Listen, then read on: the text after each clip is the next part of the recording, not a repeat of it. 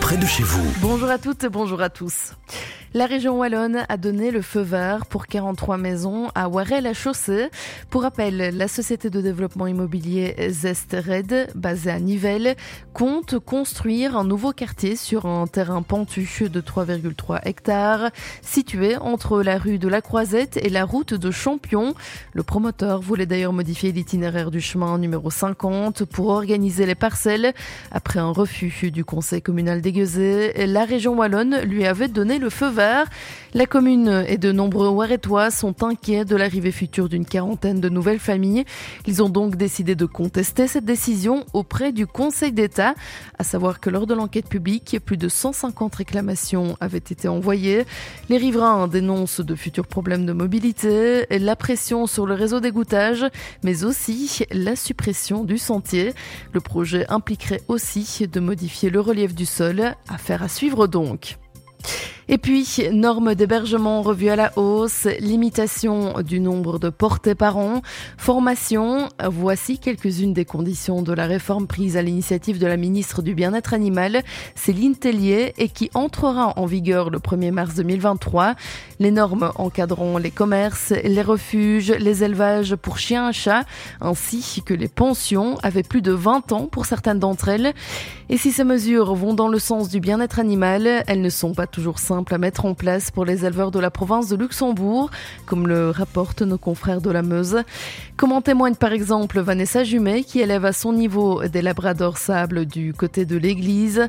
Elle ne peut rivaliser avec les élevages professionnels en Flandre. Elle aurait souhaité des mesures harmonisées sur l'ensemble du territoire belge.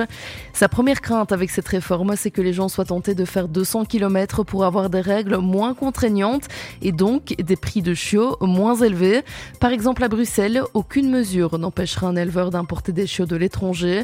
Et le Luxembourg, avec sa situation proche de la France, fait face à un autre obstacle. Si un Français souhaite adopter en province luxembourgeoise, il devra envoyer un courrier à la région wallonne pour qu'elle vérifie s'il n'a pas été déchu de son droit d'avoir un animal. Les normes minimales d'hébergement ont aussi été revues à la hausse, ce qui pose question puisque les éleveurs déjà installés ne sont pas tous en capacité de repousser les murs pour respecter ces nouvelles normes. Et puis, le Xterra Belgium sera organisé à Namur le 10 juin prochain.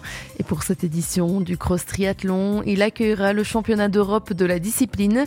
Explication de Jérôme Nellis, journaliste sport pour la Meuse. Le Xterra Belgium organisé à Namur depuis 2016 sera très attendu en 2023. Pour la première fois, la manche belge de ce cross triathlon international deviendra également le championnat d'Europe de la discipline.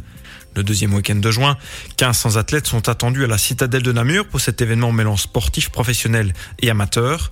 1500 mètres de nage en Meuse, 35 km de VTT et 10 km de trail.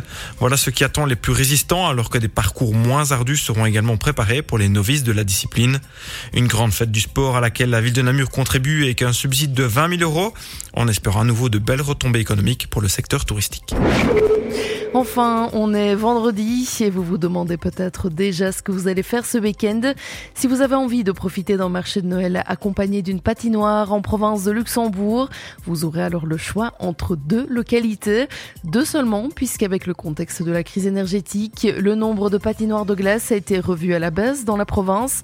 La première est installée au cœur du marché de Noël à La Roche en Ardennes. Avec sa surface gelée de près de 40 mètres sur 15, elle est prolongée par une cafétéria chauffée de 250 mètres carrés. L'autre patinoire, elle, est installée à Durbuy. Elle est organisée par Adventure Valley en collaboration avec le syndicat d'initiative. Ce dernier envisage d'abord une patinoire synthétique, mais les prix ont explosé. La patinoire de glace actuelle mesure 24 mètres sur 12. Elle est installée devant le sanglier des Ardennes et rencontre déjà un beau succès. La patinoire a accueilli entre 500 et 600 visiteurs par jour le week-end dernier. L'information régionale en radio.